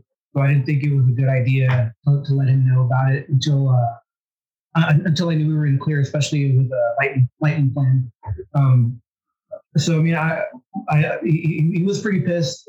I let him yell at me until until I felt like I was two feet tall. I did. I'll, I'll take responsibility. I deserved it. Um, but uh, yeah, so we as we got back to station, he called uh, Phil Borderland and I had a conversation with, with, with Phil Borderland, and I was told, you know, yeah, you need to report as, as soon as it happens. And uh, little did either one of them know. Um, I told I told Ronnie, but I think he was just so mad he, was uh, not really listening to what I had to say. I, I, shot a text out to my other captain, battalion chief Ed Willie. Uh, as the accident happened, I took a picture and I sent it to him. And I told him, oops, had an accident, sorry. and uh, I, the uh, text didn't go out until a couple hours later because, you know, we're in a rural area, don't have very good reception but he he, he did get the uh, uh, text. Um, but at, at, the end of the day, um, Stroberg and management tried to pass it off as me not reporting an accident and not you know trying trying to hide an accident essentially. Um, so yeah, when my uh, captain went, went, went on the stand, he refuted all that. It's like, no, I, I, got a text message from him. He, he, he, did report it. And then when Stroberg was on the stand, they asked him like, were you aware that Rios had sent a text out to the battalion chief informing of an accident? And Stroberg was like, no, I didn't know. Mm, and it's just it's just another one of those things. If Stroberg did any kind of investigating part of his job as a district ranger, he, he, he would have known about all this. So All of this just because of a a door, not even a door, is a bumper, right? It, was it was the back end, the back passenger side of the truck. It, it was the bed and the door, the, the back bed trailer, uh, the tailgate. Sorry, still still open. It was just the passenger side was pretty smashed. And they're gonna do this. I mean, sorry, man. Uh, Yeah, I, I'm not gonna lie. I'm not gonna lie, dude. I've smashed the shit out of some uh, government vehicles before, and uh, Dude, I- I've, I've known people who've smashed the shit out of fucking vehicles who are now permanents. I've, I've seen people do it while they're permanents. Oh, yeah. oh yeah.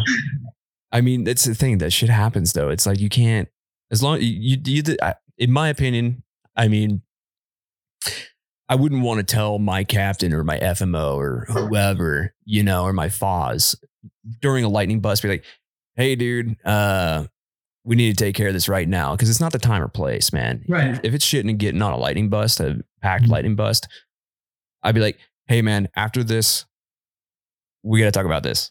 So, I mean, I would wait Right. for a little while. I, I, that, I get it. I get it, man. But also, you already have this kind of like feeling that I, I can only assume that you have this feeling that you're under the microscope and that you're being watched and they're just, I don't know, looking at you with every little thing to document. So I can understand that I, I would be kind of afraid to tell him because I could see like the snowball effect kind of rolling already, you know? Yeah, you know, when when when, that happened, um, I, I didn't necessarily feel like I was, I was under a mic- microscope. I was like, shit, this is the last thing I want to tell my, my captain because the, the captain, like I said, there were these changes. My main captain was battalion chief, and my um, captain it was his first year as captain. Um, I, I felt su- I, still to this day I still feel super bad for him because um, all the shit that happened has nothing to do with him. He, he, he didn't deserve Yeah. this. Is the, this is his first year as a captain. It's got to be stressful as hell dealing with all this stuff. And then, um, yeah, accident like that happens with, with, with the truck. It's like, fuck, man, this is not going to be good for, uh, for for my relationship with my captain that's already fractured with with, with the COVID stuff. Uh, with the you know talking to me one on one about the attitude and, and, and things like that. Um, so yeah, I mean, this this was just another cog in in, in the wheel on that front. Um, but I mean, uh, as, as far as anything goes with that captain, I mean, I, I, have, I have no hard feelings, ill, ill will, towards towards that guy. I, I think he's a great guy. Uh, like I said, I, I followed him into into any fire. It just that year was just it, it, it was a shit year. Um, you know, on, on multiple fronts for for for COVID, um, for for me dealing with management, um, for my worrying about my, my son. Um, there, there, there was a lot of factors. Um, but yeah, I'm- I mean, I'm, I'm super apologetic to my captain and having to go through all that, especially his first season as a captain. He didn't deserve any of that. Yeah. I mean, either way, though, that at the end of the day, man, like, uh, what the f- what the fuck is going Right. on here? That's the, that's the thing, man. It's like, and I'm looking through your the court document right now, and it's it's saying that the uh, Office of Special Counsel or was was contacted, and uh, it was alleged that the agency did not hire you rehire you for the 2021 season because of the July 8th 2020 social media post. Now, that's a that's yeah, you can't do that. That's a whistleblower protected uh, action. You're not rev- and also you're off duty as well. Right. So um, part, part of the documentation about that that's released from, from the EEO investigation was the fact that they had multiple meetings uh, about me and my social media posts. And there was a guy uh, who, uh, I, I forget exactly what his, his title was, but um, is Jack Fisher. Um, he had a, a- a- authority over what was offensive to the CFR and what wasn't in these documentations that I had and he noted to the Klamath National Forest Management that my post did not offend the, the, the CFR and that it was likely a whistleblower protected act.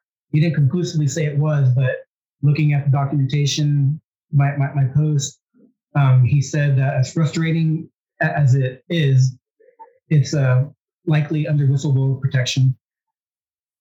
Yeah, it's uh under the whistle. Uh, I'll read the part of it here that says it's under the Whistleblower Protection Enhancement Act of 2012, the WEPA. Uh, WPEA. The board has jurisdiction over an IRA appeal if the appellate has exhausted the administrative remedies before OSC makes non frivolous allegations that one, they are made by protected disclosure pursuant to 5 USC, blah, blah, blah, blah, blah. Uh, or they have engaged in a protective activity described under 5 USC uh, 2302B9A1 B, C, D, and 2. That's a lot of CFRs. And if you know how to yeah. read legal code, well, that's kudos to you. But uh, disclosure or protective activity was a contributing factor in the agency's decision to take or fail to take a personnel action as defined by five blah blah blah blah blah. The precedent case would be Kerrigan versus Department of Labor. Um, goes on to say it's actually got a, a ton of precedent cases, and basically, at the end of the day, this action that they tried to uh, deny you rehire rights under was a was not a prohibited action on your part. Mm-hmm. So, and there's like a ton of other stuff that is mentioned in here, and there's a ton of uh, case precedents, and it all involves. I mean, there's one here from the Social Security Administration, the Air Force, Homeland Security, Department of Labor. It goes on and on and on and on and on because they have to disclose all this stuff in uh, in the judgment there or the uh, the verdict. But yeah, man, I mean, as far as it goes with you, I mean, I'm just reading off the court document right now and kind of scanning through it. But from your understanding, how did this whole thing play out and how did it how did it all go down with you? Um, what, what, what, do, you, what do you mean specifically? Like, what was to, if you were talking to say I was, uh, or say I was you and you were the lawyer, you're lawyer, right? Explain uh, it to me like I'm five. How did this whole thing like work and why were you protected? Um, so I mean, I, I think it says in the, the, the, judge's decision, so that there, there was two, um, two different uh, arguments that, that I had made that the judge went through.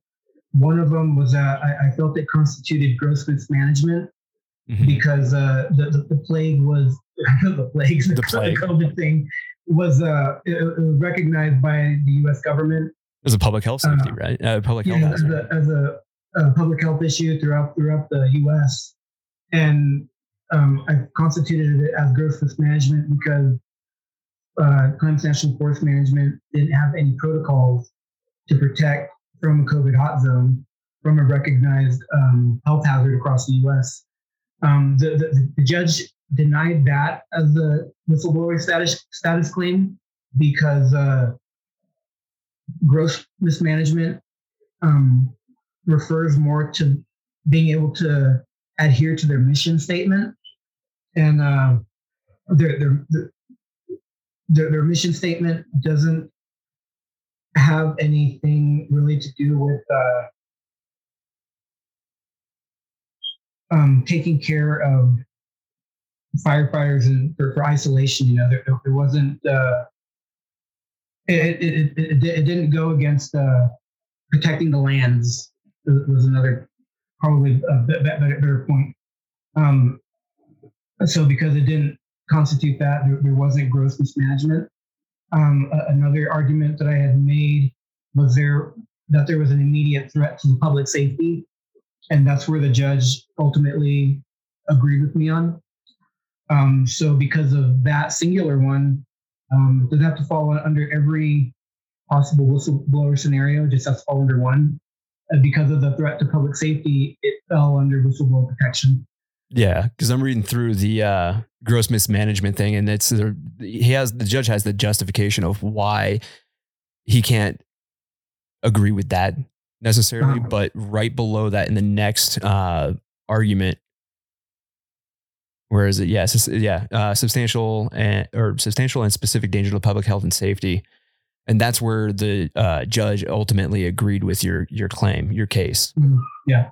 So, and this is long. I'm on page 15 of shit 30 something.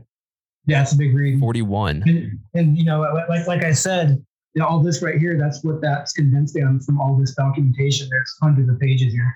Yeah. God, man, this is crazy. This is a long document, man. And then all the, yeah, there's the actual court order.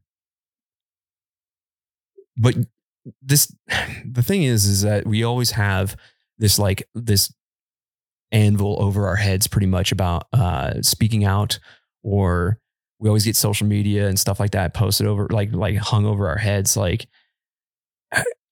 I I I and some of it is, you know, like obviously if you post a photo of someone's house that burnt down and they weren't notified or you posted something about uh like a like a fatality fire, right? Mhm. Before it was publicly disclosed, then you can get your ass in trouble and that makes sense Yeah. to me.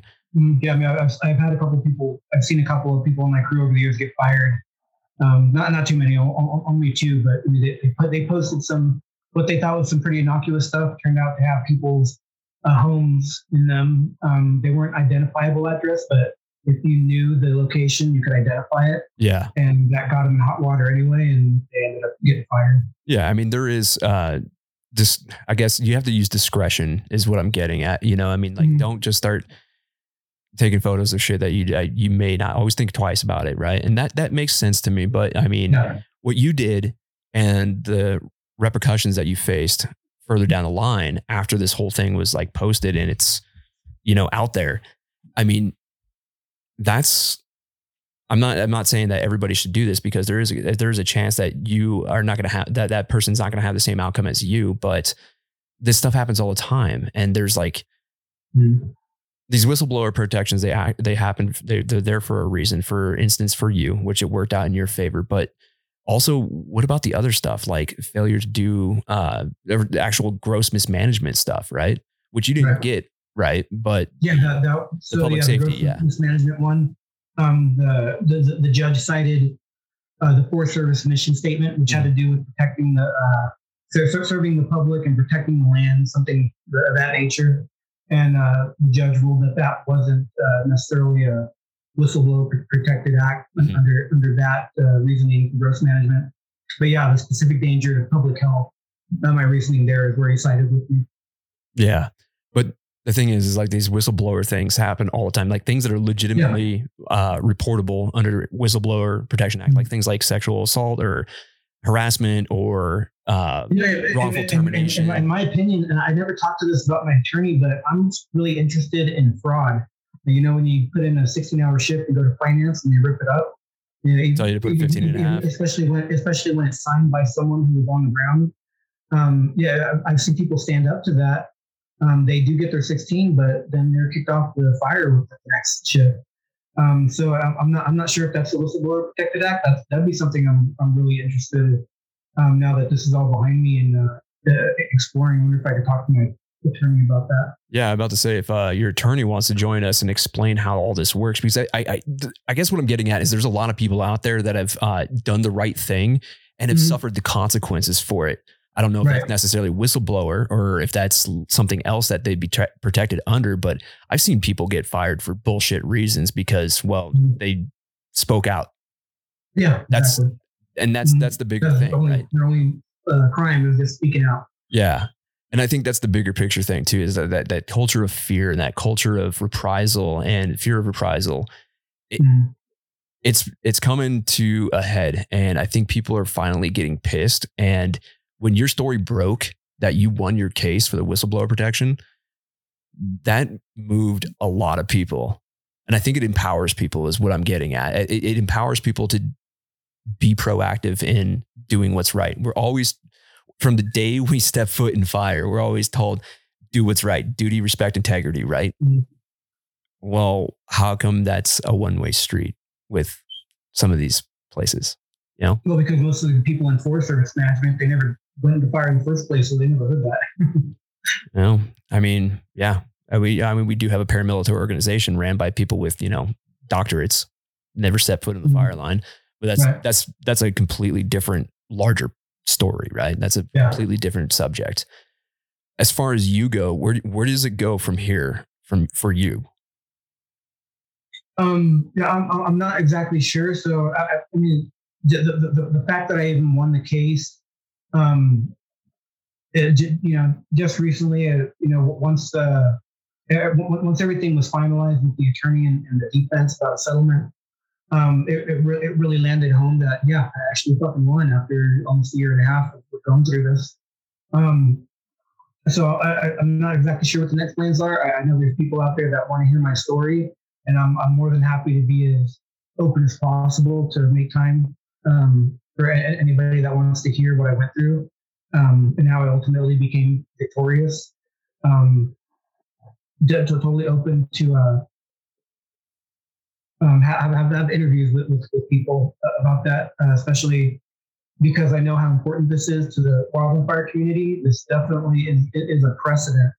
Um, and I, I, I, hope, and I, I know I know two people who have come to me and uh, told me that uh, because of what I went through and winning the retaliation case, it inspired them to actually uh, look into uh, their, their, their own their own case for, for their own grievances. Um, I, I sent you the, the email to, to one of them. It's a person that was in fire uh, for the Park Service wants yeah. to do it, do an interview with me. Um, uh, that's supposed to happen on, on Monday. But uh, yeah, I mean that, that, that's that's awesome to hear. I, I love that. That's uh, not not not the main reason I, I, I had done it. Um, I was pissed off and I, I wanted justice. And uh, but you know now now that I have that justice, if uh, people can get a piece of it too, go for it.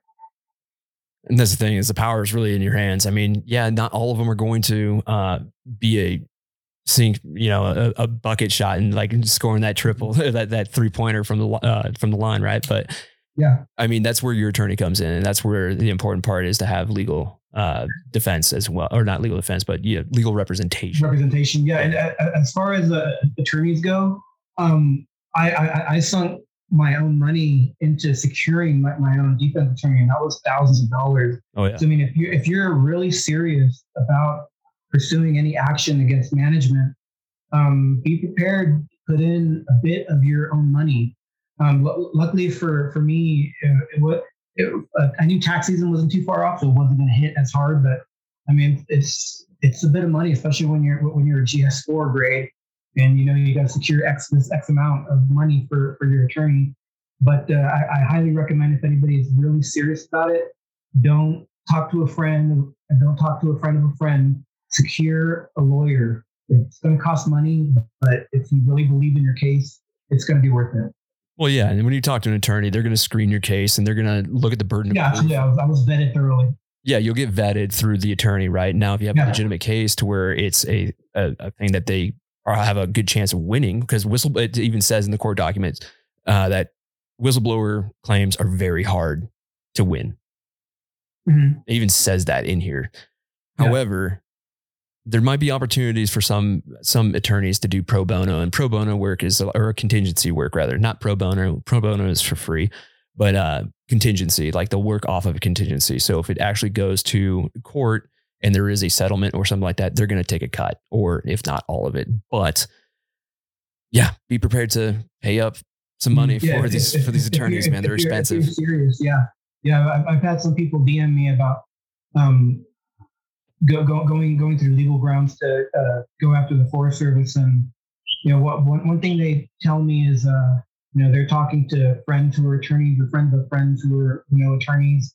You know, if, if you're really serious about it, you got to put your money where your mouth is. You got to put in those thousands of dollars in secure attorney. Um, I'd, I'd, like to give out how much I spent. Don't know, uh, kind of private with, with, with, my attorney, so I don't want to put him on blast.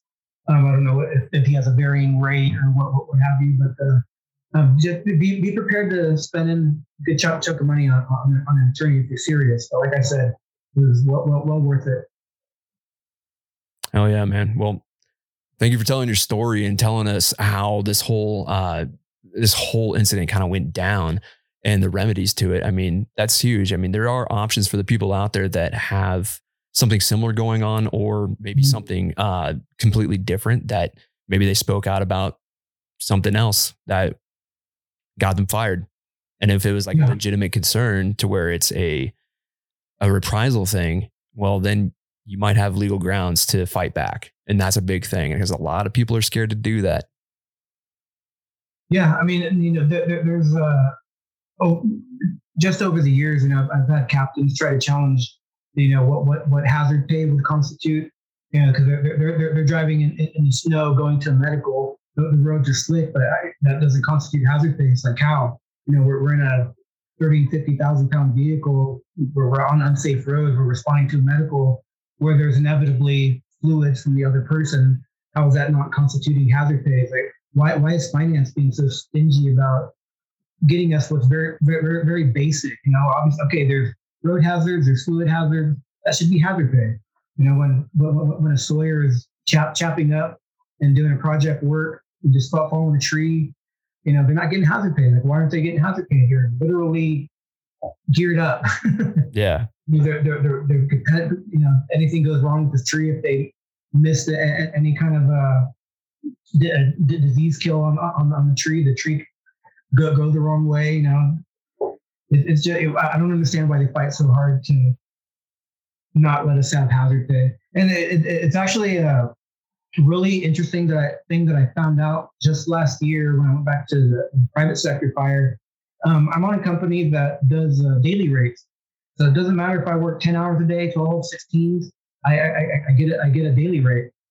And uh, the, the, the equivalent of the daily rate that I had gotten, um, I was an engine boss trainee, so I got a little more, but I'll, I'll go back to the equivalent. A firefighter one daily rate last year was uh, 300 a day. If I if I was a GS4, um, I'd have to I think meet 15 hour shifts to beat that rate. And uh, on an engine, you're not guaranteed 15 hours. I've got or 16 hours. I've gotten 15, 14s on, on the shift because I don't know. If finance is a little more stingy, stingy with uh, engines than they, than they are on hand crews. But uh, I mean, that, that daily rate, that I'm making more money than I was with support service as a GS4. Just that firefighter one rate because all the engine boss made a little more. But uh, the, the, the comparative rates are pretty insane. I, have seen as, as much as uh, 750 a day daily rate for engine captains. Oh wow! Like, wow, that's way more than four Forest Service gives. And uh, yeah, even even with step increases that the, that the feds give you after a while, um, it's hard to beat that. You know, 650, 700, and 750 rate. And uh, with, with, Biden's infrastructure proposal, um, everybody should be getting decent raises this year. We'll see how, how well that holds with inflation. But uh, the the, pri- the, private sector, I didn't know until uh, January, February. The private sector got adjustments on their rates as well. So from what I've seen, uh, firefighter twos, people never had boots on the ground, their daily rate will be 343 daily. And it's wow. that's pretty sweet. That's pretty good, man. And that, that's yeah. a whole bigger picture thing though, this. It's just like the the fear of reprisal, the whistleblower, the pay, the uh, benefits for like buying back your temp time for retirement or mm-hmm. mental health or health benefits year round for temp seasonals, man. That's that's where all this grassroots stuff comes in, man. Yeah, and I I, I had actually gotten screwed over on a a, a permanent position. Um, so in 2019, uh, this kind of circles into uh, 2020 stuff as far as the EEO stuff goes. Um, in October, November 2019, I been accepted for a position on Fredonia, Fredonia, Arizona, uh, for a, a, demo position. And uh, I don't really know what demo if it stands for something, but essentially you don't have to put in the 5,000 hours of apprenticeship time. You're just yeah. a full time. There's permanent. DEU and uh, merit. So demo is DEU. I, I want to say. I think um, someone okay. correct me if demo? I'm wrong. Yeah, demo, demographic, demo. Uh, it's okay. just like anybody can put in for that merit you have to be you have to have previous um, experience or previous uh, SF50 I believe I believe that's okay. how it works. Okay. Yeah, but uh, anyway, I had gotten a demo position for Domi, Arizona. Um, I, I, accepted the position. I, I, had had my hand, my handship by near every permanent on, on the district, uh, Houston district. And then I hadn't heard anything for about a month. And so I called them back up, like I said, about October, November 2019. And I had uh, been told that the, the position was taken away from me and they, didn't have any details from it. I just called uh, Fredonia, Arizona. Uh, I don't know, I forget what forest they're on, but I, I, called the forest, and they didn't have any details for me. But uh, that was the, the, the news that I was given, and I was just thinking it'd been nice to get a fucking notice, you know. me, me and my my wife, when we were moving our kid, and we were looking at places in uh, Kanab, Utah, and uh, Hurricane, Utah. We were pretty dead set on trying to find a place in between that area. We were planning on making a big life change, so it would have been nice to be notified. but I called uh, human resources and asked what the details were, and it turns out, 2019, I was 38. Um, demo positions aren't available for people age 37 37 and, and over. And uh, yeah, so once I got that information, uh, I put, put, put in a complaint um, and took a while, but I finally got a hold of someone and they said that the, you know, the hiring council you know did, their best to, to, try and get you in um, but because you were over their age limit you didn't qualify for it. And uh, so yeah that, that, that, was pretty it was annoying the fact that it was taken away. It was also annoying about the fact that they didn't even bother to, to notify me. Or they had to dig to find out what the details were. Um, so that, that, that was when i initially filed a, a complaint with the, with the eeo um, because I've been ha- having so many hiring issues. I, I, feel like every time I had a hiring issue, I called HR to get it sorted out so that when it happened again, there'd be a new thing. It's like they're trying to have excuses not, not to hire me for whatever reason. And but, but believe it or not, before this COVID incident, I was pretty quiet under, under the radar guy. I never had any issues. I always had good evals. Always great rapport with, with everybody I worked with. So uh, I, I, don't know who I could piss off not want to go to great lengths not to hire me for a full time position. But uh, yeah. So um, anyway, I had gotten a hold of this EEO, and this take, getting a hold of this EEO took a long time um, because it, there's different types of EEOs. There's state EEOs, there's federal EEOs, and then there's federal EEOs that are only only have so much jurisdiction in a certain range. So uh, the first EEO I had gone through was in uh, San Francisco. That wasn't the correct EEO. I went to another one in Washington. That wasn't the correct EEO. I went to a, a EEO in the DC area. That wasn't the correct EEO. And uh, so finally, uh, fourth or fifth time's the charm, I got the correct EEO in Atlanta, Georgia, of all places. And uh, so that this woman, uh, I, I, gave her my, my grievances. And then by, by the time it essentially went forward, it was probably July, no, August of 2020. So this was on top of all the shit I had already gone through with management, being on 7 1, uh, the vehicle accident. Um, and the, the case never went forward with that claim because I was on the August complex, which is the Mendocino that burnt for a million acres. Yeah. Um, so I so I had missed the, the, the mail that that had come to me, and my wife she doesn't really know the special anything special that's coming from me, so she didn't think twice to tell me what when, when I got home. But I had looked through some stacks of paper and uh, October, no, no, in December of 2020, because I called the same EEO for the uh, um, case that, that I ultimately won. Um, and I had told, told her, no, I, I, never got anything about it. And then she said, well, we sent you something in August of 2020. You never get it? I was like, well, I was on fire, so I might have missed it. And eventually I looked through a bunch of old uh, document, doc, old mail, and it was in the middle of all that old mail. So it never went forward because I was on fire and missed it. But uh, that the, happens all the, the uh, time, uh, though, man. That's like it's one of those things. It's like it needs to be more streamlined and more efficient. Like, well, th- things need to be made, and I don't know how much in the guy. I'm, I'm, sure military personnel have the same issue, but it'd be great if they could streamline things more for firefighters because you know we're emergency sector. We don't know where we're going to be a lot of times, especially in the uh, August complex. There's no reception anywhere in, in, in Mendocino. A lot of those um, fires, there's no reception. It's like yeah, I mean, and then you have a you have apprenticeship hiring, and obviously you have to try and find reception for. You know, so I, I, I found out a couple of years ago, uh, BLM they do their hiring in January. It's like, why doesn't Forest Service do that? What the hell?